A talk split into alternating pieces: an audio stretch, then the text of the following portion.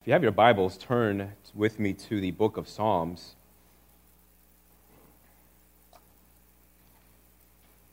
We're in Psalm chapter 6. So we'll be spending some several weeks uh, this summer just kind of walking through the Psalms.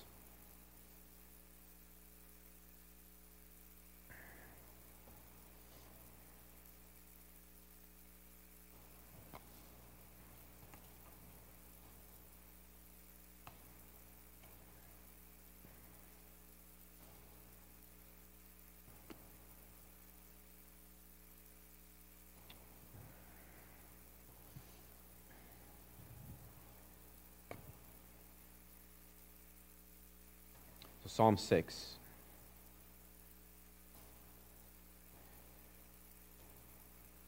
O Lord, rebuke me not in your anger, nor discipline me in your wrath. Be gracious to me, O Lord, for I am languishing. Heal me, O Lord, for my bones are troubled. My soul also is greatly troubled. But you, O Lord, how long? Turn, O Lord, deliver my life. Save me for the sake of your steadfast love. For in death there is no remembrance of you, and Sheol, who will give you praise? I am weary with my moaning. Every night I flood my bed with tears. I drench my couch with my weeping. My eye wastes away because of grief. It grows weak because of all my foes. Depart from me, all you workers of evil. For the Lord has heard the sound of my weeping. The Lord has heard my plea. The Lord accepts my prayer. All my enemies shall be ashamed and greatly troubled, and they shall turn back and be put to shame in a moment.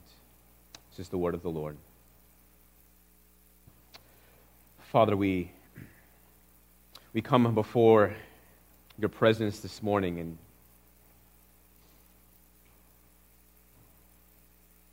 Lord, we do not need to be reminded that life is hard. Sometimes we make life harder just by ourselves. Sometimes there are things that happen to us with outside of our control that just make life that much more difficult. But Father, we Father, we pray and we ask that you would remind us this morning of your grace. Remind us of your kindness. Remind us, Lord, of your fatherly care. We may not be able to run away from all our troubles. Yet at the same time, there is nowhere that we can go where your presence is not near. So we thank you, God, that you are with us this morning, that you are with your people every single day of their lives. So help us to look to your word. Help us to be reminded of how good you are, even in the seasons of life where life is just incredibly, incredibly hard. We pray in your name, Jesus. Amen. The Psalms have always been a favorite among Christians throughout church history, and there are many reasons why. You simply need to read them to see how good the Psalms are, and people read them for many different reasons. If, you're, if you like literature, if you like reading, if you, stu- if you like studying words and sentences and paragraphs, then you really like the Psalms because of its rhetorical effects, because the way that it uses language to communicate truth, to express emotions we like reading the Psalms because they often proclaim the Lord's salvation. They remind us of how good God is, especially when we need to be reminded of how good God is. We like reading the Psalms because they're oftentimes filled with so much hope. And the Psalms are just easy to pick up. Right? In the busyness of life, whether you have two minutes, five minutes, ten minutes to spare, and you're wanting to pick up something in the Word to read, Oftentimes, you might find yourself going to the Psalms. You just need to pick up one psalm and find hope and encouragement. The thing about the Psalms is that the Psalms give us just a wide range of human experiences, from personal tragedy to false accusations to betrayal to the consequences of one's sins. They also give us a wide range of human emotions, from joy and gladness and gratitude to sorrow and distress, frustration, anxiety, and even anger. And yet, we often, I think, find ourselves reading through all sort of the, the hard stuff in the Psalms to kind of get to the good stuff, right? We look to the Psalms because they give us hope, they give us encouragement. But oftentimes, when we read the Psalms, they come packaged with some hard things. And we, at times, might find ourselves just kind of wanting to quickly read through that stuff and kind of get maybe to the end of the Psalm to get to the part where it's really encouraging. I get that. I definitely understand that. I definitely have been there. We tend to think of the Psalms like we might at times think about our personal suffering. As we just want to get it over with. We want it to be done. We want it to look to the other side and get to the part where we are restored, where we are healed, where everything is right again.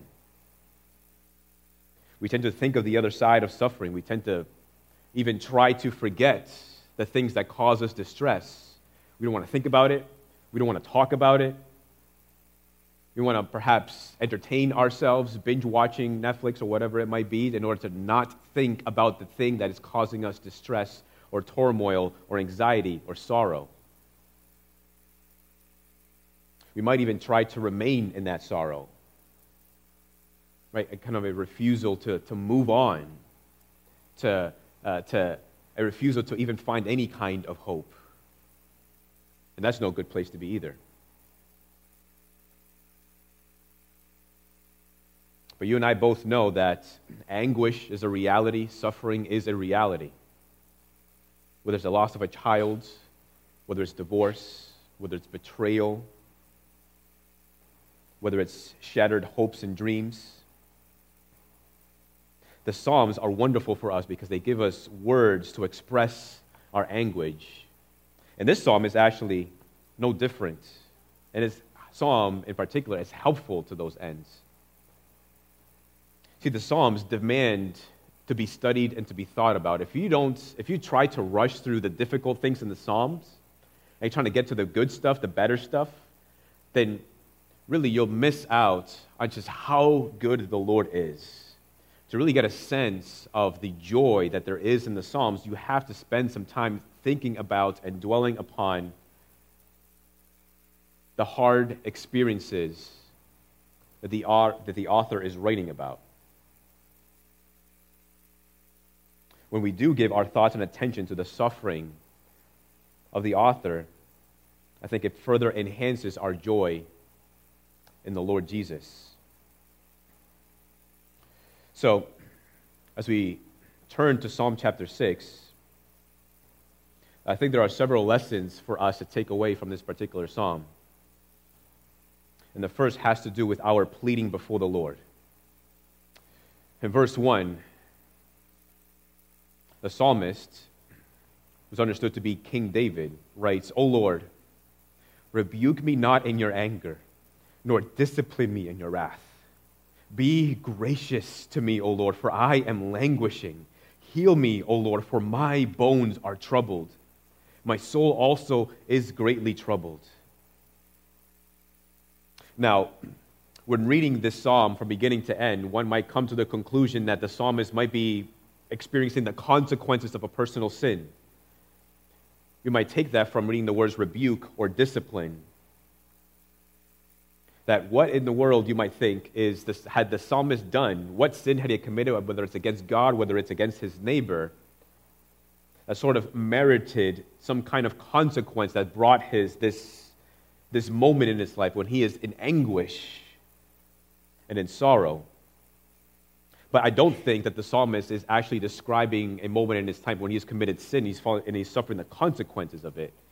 Namely, because typically in the Psalms, when the psalmist or the writer is experiencing or writing about his experience of, of a personal tragedy or the consequences of his actions, there's usually a, a confession of sin. But in this psalm, we don't find any confession of sin. And so, actually, there's, there's really no telling from the context, from the little information that we have, what exactly the writer is experiencing. We don't know what his tragedy is like. Well, we do have a sense of what it's like, but we don't know what exactly the tragedy is. I mean, he is a king, and being in that position brings many enemies. Maybe he's being persecuted by his enemies. Maybe it's false accusations. But we just have no idea.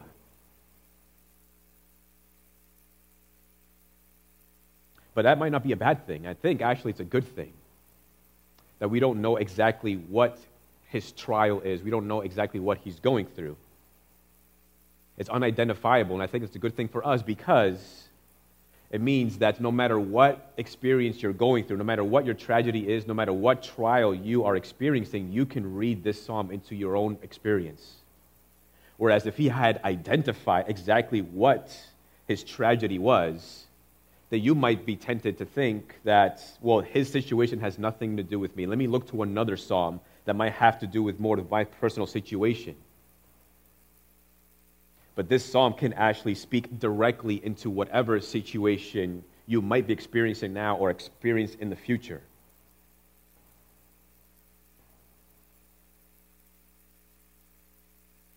Now he says, he prays, he pleads to the Lord to not be rebuked in the Lord's anger or to be disciplined in his wrath. Notice that he's not praying, Lord, don't rebuke me. He's not praying, Lord, don't discipline me. He's just praying, Lord, don't discipline me in your wrath. But what's the alternative to being disciplined in wrath and anger? The alternative is to be disciplined in love. So the psalmist is pleading that the Lord, even in the midst of his personal discipline, the Lord would still do so in love, that the Lord would show him his steadfast love toward his suffering son. Hebrews 12:6 tells us, "For the Lord disciplines the one he loves and chastises every son whom he receives." Why is discipline even necessary? or if you know anything about God, if you read through the scriptures, right, you know that God is good, that God is caring, that God is love. Even First John tells us that. So why is it necessary for his sons and daughters to be disciplined? Well, one reason being because he is a good father, right? As parents, you are expected to discipline your children as an act of love because discipline essentially will save their life through discipline, they are. You're teaching them the consequences of, wrong, of wrongdoing. You, you're teaching them to do what is right. But here in the psalm, right, we, I don't think we have any reason to think that the psalmist or the writer has committed a sin and therefore he's being consequenced or disciplined by the Lord. But the Lord disciplines for other reasons besides sin. 1 Peter 1 6 says, In this you rejoice, though now for a little while, if necessary, you have been grieved by various trials, so that the tested genuineness of your faith, more precious than gold that perishes, though it is tested by fire, may be found to result in praise and glory and honor at the revelation of Jesus Christ. So Peter writes these words to Christians who are suffering on account of the gospel. They're not necessarily being persecuted physically, they're not being tormented for their faith, but the kind of, of persecution that they're experiencing is more like social, being socially ostracized, perhaps being publicly shamed because of their Christian identity. And Peter says that these are trials and the purpose for these trials is so that the tested genuineness of your faith, which is more precious than gold, may be found to result in praise and glory and honor at the revelation of Jesus Christ. I don't know if you've ever seen somebody who is uh, who uh, in the trade of metal or a metalsmith and just in, in, their, in their experience of, of just hammering away at a piece of metal there's a, I forget what it's called. There's a show on Netflix It's just about this, where you contestants go and, and to try to like, uh, for a prize, and they take they tell them take all these random pieces of metal and then fashion it into like this broad sword. And you see these pieces of metal, and they they, they melt it and they, and they take it to the hammer, right? They put it on the anvil and they hammer it away over and over and over and over again to give it shape, to mold it into what they envision. And I think Peter is kind of describing that experience for us. And that's what the, the discipline of the Lord looks like at times in our personal lives. To where our faith, which is a precious metal, more precious than, than gold itself, that God takes it through the fire and He takes the hammer and He hammers it away over and over and over again, but it's never void of His love. And He does it because He cares. And He does it because He loves you. And He does it because He wants your faith to be strengthened. And every, every strike of the hammer, it hurts. But if you know God, you know that He cares. You know that He loves you. And that He wants what's best for you.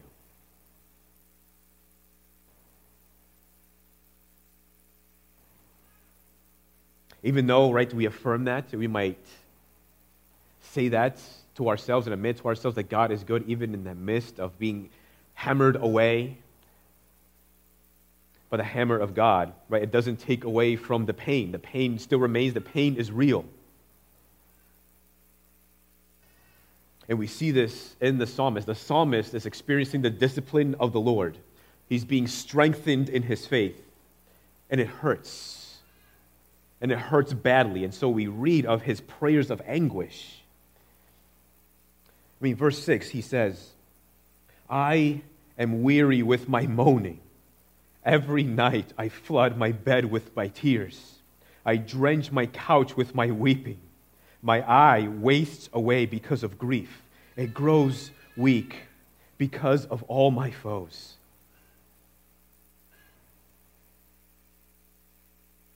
Did you see that? Do you get a sense of the, of the weightiness of this man's sorrow? He says, Every night I flood my bed with tears.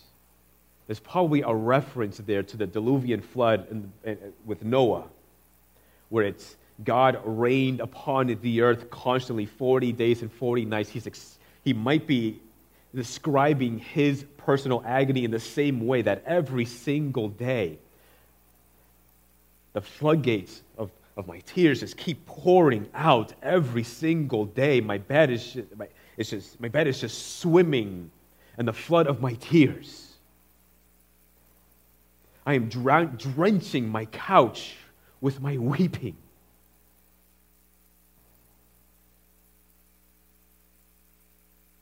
Right, sometimes when we are in grief, right, it's difficult to even say anything. We remain speechless. There's just no words to describe exactly what we're going through. We can't find the words. And here in the psalm, right, in reading this man's words, reading about how the Lord dictated this man to write his personal agony, we can get a sense of what he's experiencing, even though we have no idea what he's going through, nor do we need to know exactly what he's going through. Right, but many of you share that experience. Maybe right now, maybe in the past, you know exactly what he's going through. He's expressing his grief. And he's in his bed, he's in his couch, he's going in private. Sometimes we weep and we moan and we lament in front of others. But there are times when we have to get by ourselves, we get, have to get to a private place and just let out our tears. And we cry out.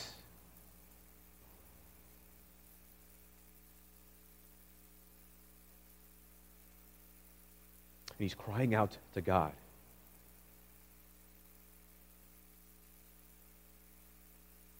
If you're here this morning and, and you don't know the Lord Jesus, Maybe you've experienced the same kind of grief.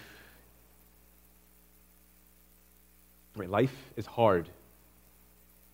Life sometimes is filled with anguish. There is suffering, suffering in life, and that's just the way that life is. We can't escape the reality of suffering, no matter how far you try to get from everything and everyone. There is no escape. I mean, you might even be diagnosed with a terminal illness and have only months or even weeks to live. Whether it's that kind of experience or something else, who do you cry out to? To whom do you lament? To whom do you moan? To whom do you weep?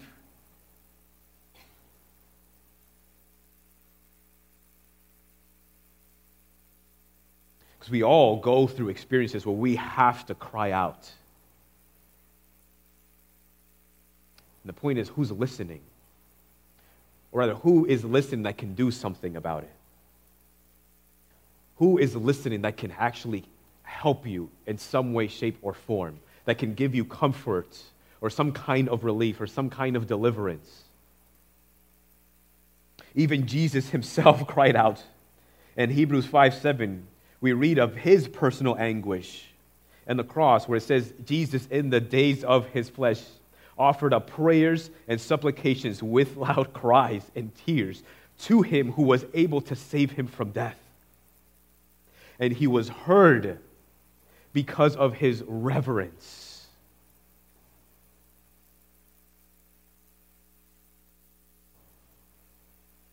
If you don't know the Lord Jesus,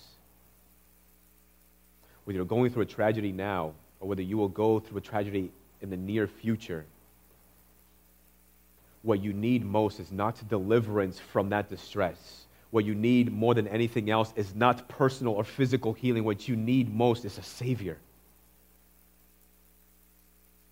You need salvation from your sins. You need salvation from the judgment and wrath of God by turning to Jesus in faith and repentance, trusting in Him as your Lord and Savior.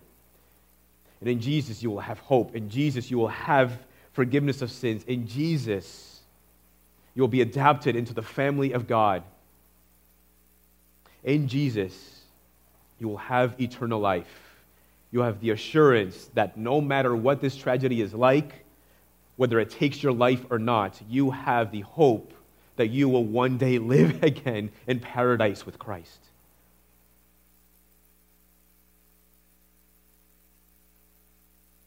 the goodness of the gospel is that even in this moment, you can cry out to God and turn to Him in faith and repentance.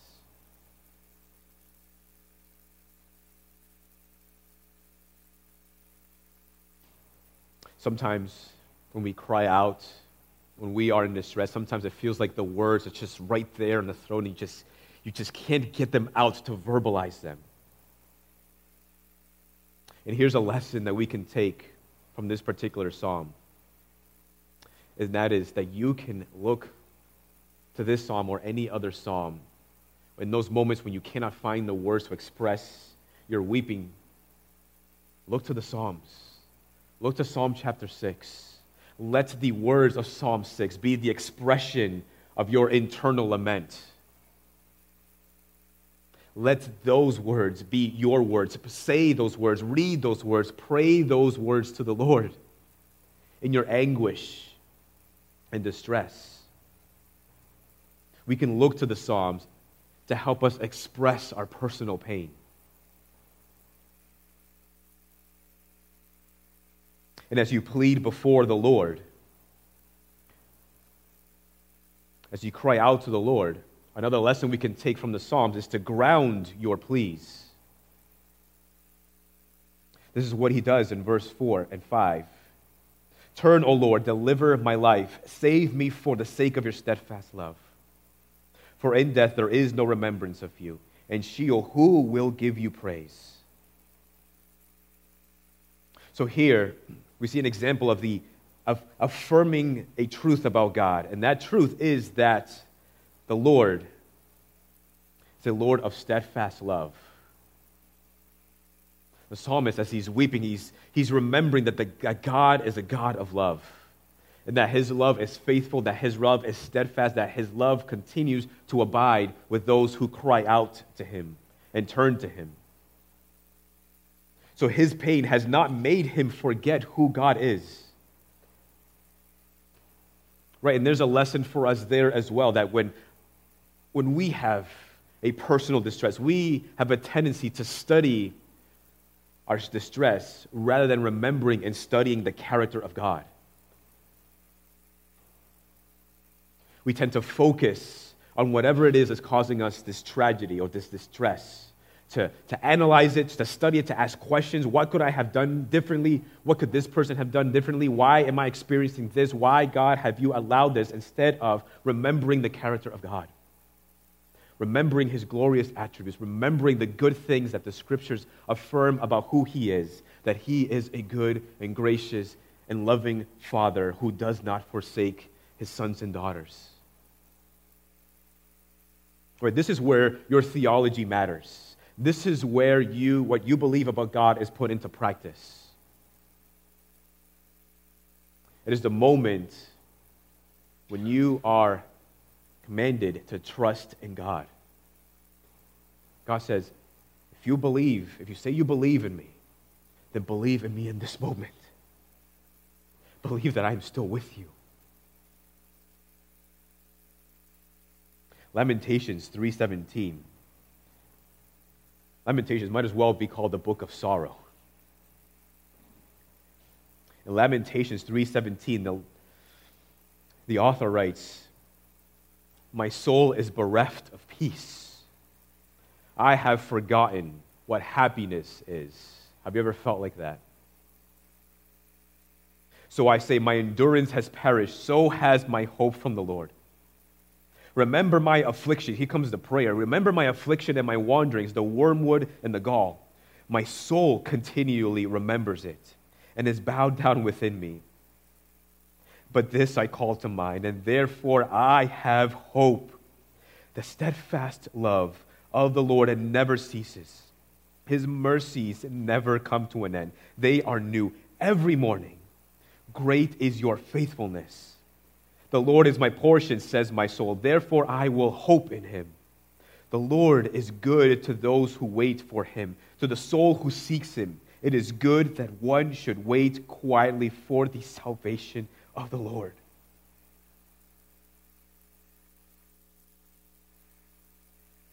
There's our example of one who had this balance of studying his personal affliction but not to the neglect of the character of God.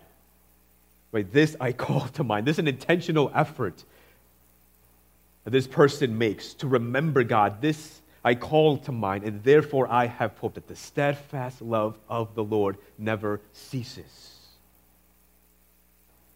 That the mercy of God is abounding, renewed every single morning. Right there is your hope.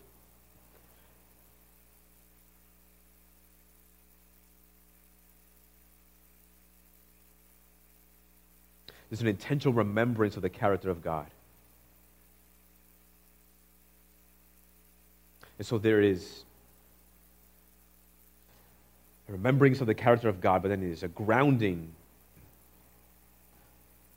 of pleas, of personal pleas, based on the praise of God. In verse, again, verse 5, for or because in death there is no remembrance of you and Sheol, who will give you praise? He's praying and asking that this trial will not ultimately lead to his death. Now, mind you, at this moment in salvation history, there isn't this comprehensive understanding of what heaven is, not like what we have in the New Testament. There's an understanding of the afterlife and a hope of seeing God if one believes and trusts and follows God.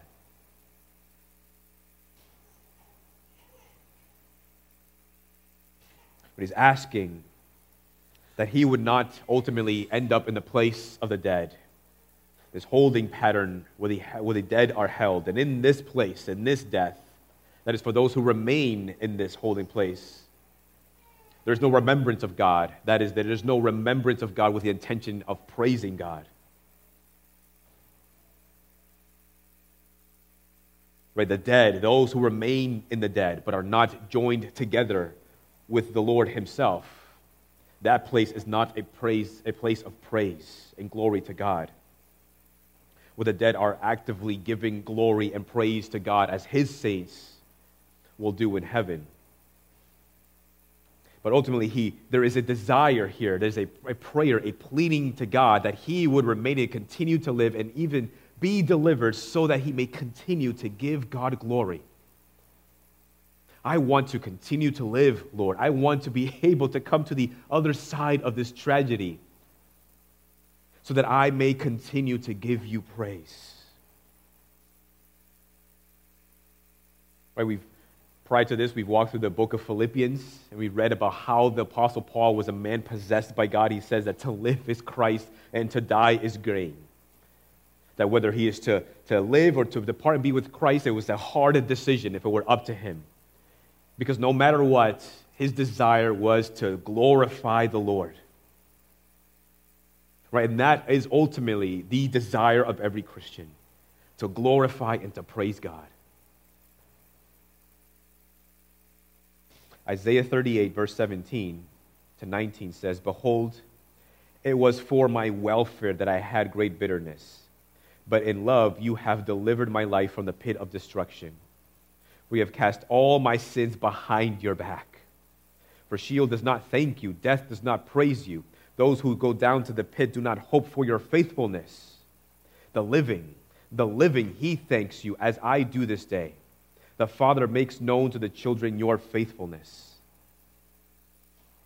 Those are the, word, the words of a man who has not lost his hope in God.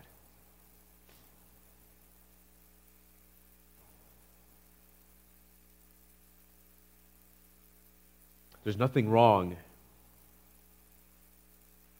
when pleading to the Lord. There's nothing wrong with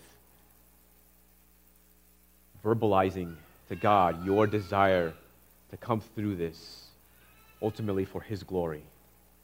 Lord, use this tragedy for your glory. Lord, let me come to the other side of it so that I may thank you, so that I may praise you, so that I may give you the honor due to your name for coming to me and delivering me. One commentator writes God's mercy gets great honor when it extends great favors to great sinners. God's mercy gets great honor when it extends great favors to great sinners.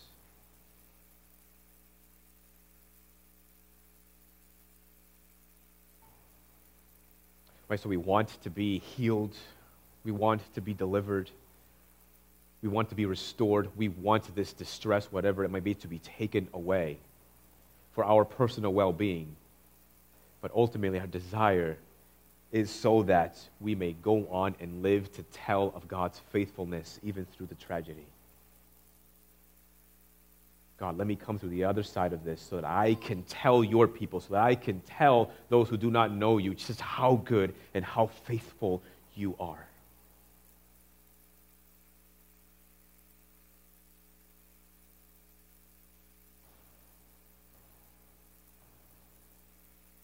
And so when we cry out to the Lord, look to the Psalms. Let them remind you of the goodness of God. And let that be what grounds your prayers to God. And then lastly, let those pleas transform to confidence. In verse 8, the psalm concludes Depart from me, all you workers of evil. For the Lord has heard the sound of my weeping. The Lord has heard my plea. The Lord accepts my prayer. All my enemies shall be ashamed and greatly troubled. They shall turn back and be put to shame in a moment. So the passage concludes with a confidence that he is verbalizing unto the Lord. And how, where does he get this confidence? He's getting this confidence from his relationship with God. And that is where our that's where ultimately we draw our confidence from. We draw our confidence from our relationship with God that is grounded in our faith in the Lord.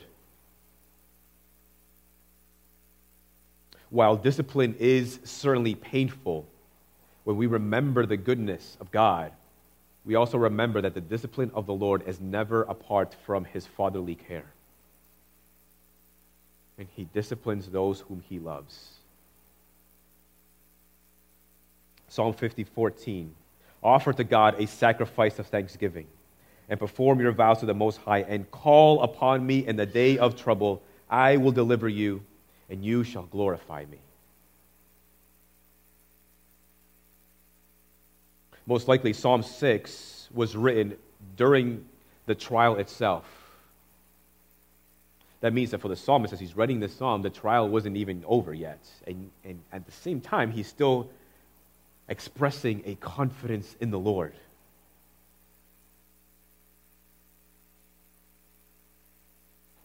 Right, he says, The Lord has heard the sound of my weeping.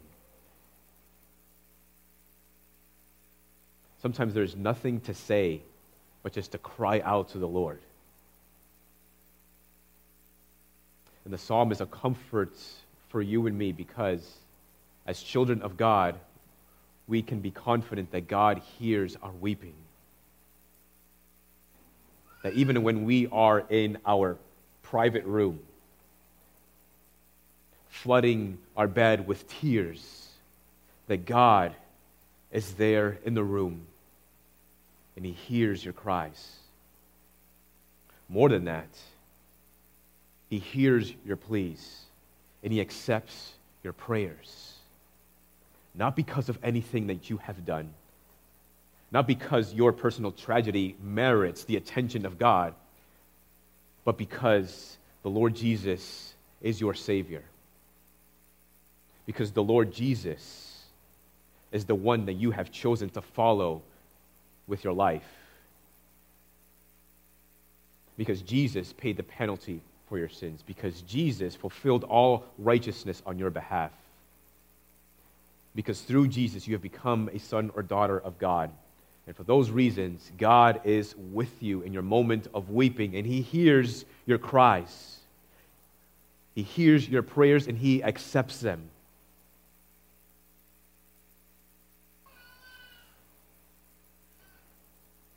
And that is where our confidence comes from.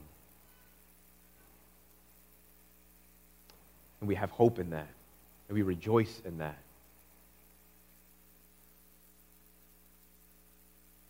And so we would do well to remember the character of God, remember who He is, remember His faithfulness, remember what the Lord has done, namely through sending His Son to die on the cross for your sin and mine.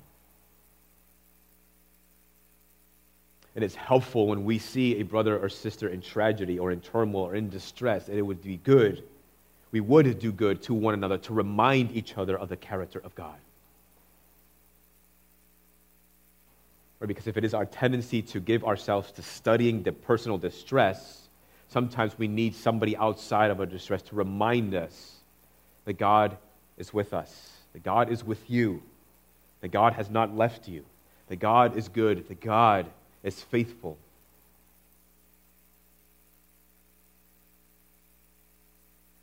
And we should look to the Psalms as our personal prayer book.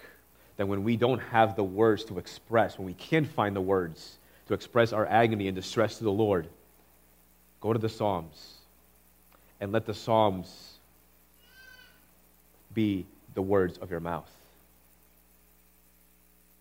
Hebrews 12 11 says, For the moment, all discipline seems painful rather than pleasant, but later it yields the peaceful fruit of righteousness to those who have been trained by it. That's ultimately what the Lord is doing. It is painful, but remember that the Lord intends it for your good.